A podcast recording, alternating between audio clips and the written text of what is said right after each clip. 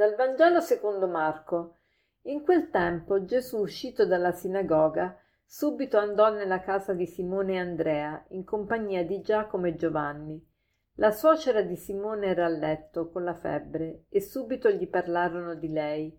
Egli si avvicinò, la fece alzare prendendola per mano. La febbre la lasciò ed ella gli serviva. Venuta la sera, dopo il tramonto del sole, gli portavano tutti i malati e gli indemoniati Tutta la città era riunita davanti alla porta. Guarì molti che erano affetti da varie malattie e scacciò molti demoni. Al mattino presto si alzò, quando era ancora buio, e uscito si ritirò in un luogo deserto e là pregava. Oggi il Vangelo di Marco ci presenta una giornata tipo di Gesù. E appena uscito dalla sinagoga, che fa Gesù? Si reca da trovare Simone e Andrea insieme a Giacomo e Giovanni e appena entra gli fanno presente che la suocera di Pietro è ammalata e Gesù che fa? La fa alzare, la prende per mano e la guarisce e immediatamente quella donna passa a servirli. Dopo il tramonto del sole gli portano ammalati e indemoniati e non fa altro che guarire.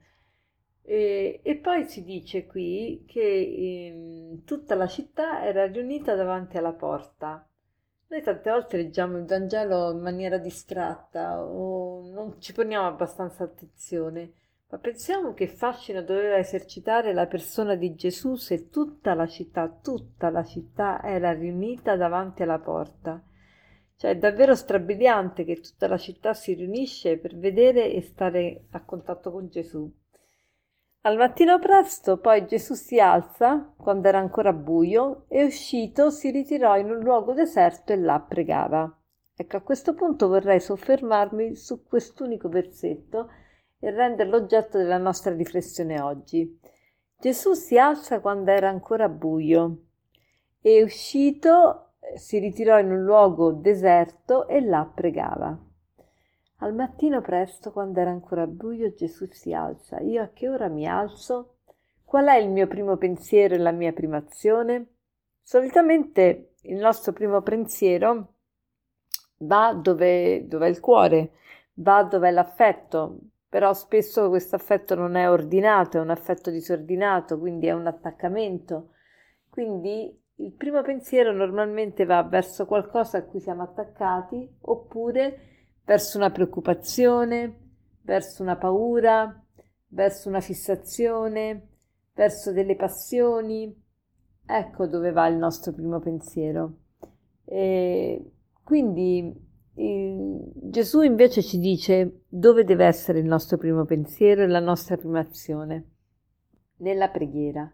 Mettere Dio al primo posto vuol dire davvero riservargli l'attenzione i primi minuti proprio della giornata e tante persone dicono ma io la mattina non so nemmeno chi sono, ho bisogno di carburare, non ce la faccio alzarmi presto, a, a mettere Dio al primo posto nel senso di dare i primi minuti al Signore, è troppo gravoso. Eh, io preferisco la sera, la sera mi concentro meglio, la sera prima di andare a letto è meglio per me pregare.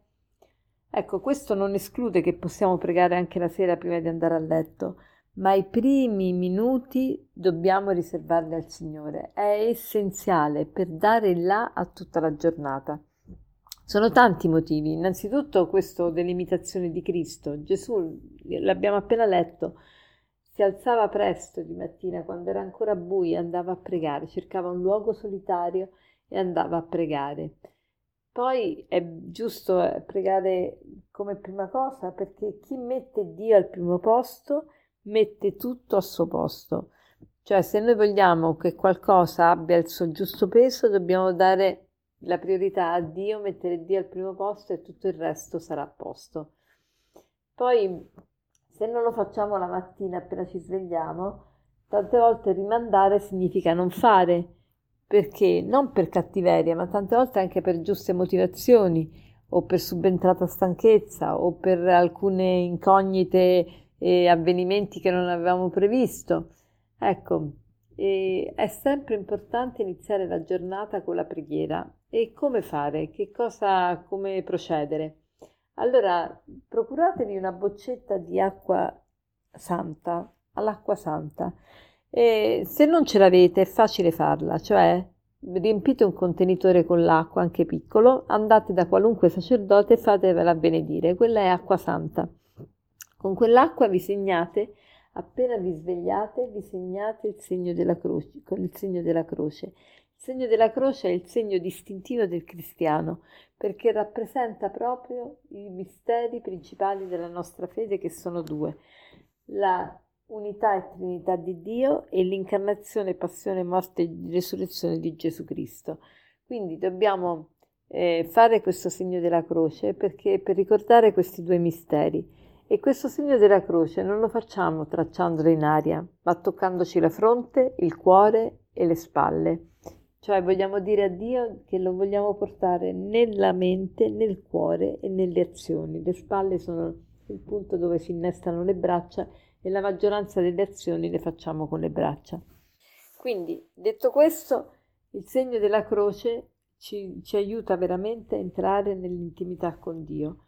Il segno della croce, dicevamo che eh, è, rappresenta i due misteri principali della nostra fede, l'unità e trinità di Dio. Perché? Perché Dio è Padre, Figlio e Spirito Santo. E noi non diciamo nei nomi del Padre, del Figlio e dello Spirito Santo, ma nel nome al singolare però poi pronunciamo tre persone, Padre, Figlio e Spirito Santo.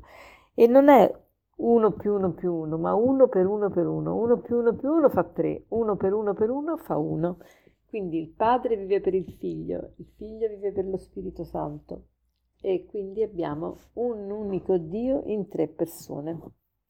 Dopo aver fatto il segno della croce, colloquiamo con il Signore. Come possiamo farlo? In tanti modi.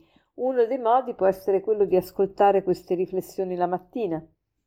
Però una volta ascoltate, se le ascoltate, non ve le dimenticate, non, non, non passate subito a qualche altra cosa, ma soffermatevi almeno qualche minutino per, per eh, puntualizzare, per eh, mettere a fuoco eh, l'idea principale che volete che vi rimanga, che vi accompagni nella giornata e per eh, comporre un proposito concreto che, che, voi possiate tradurre nella pratica.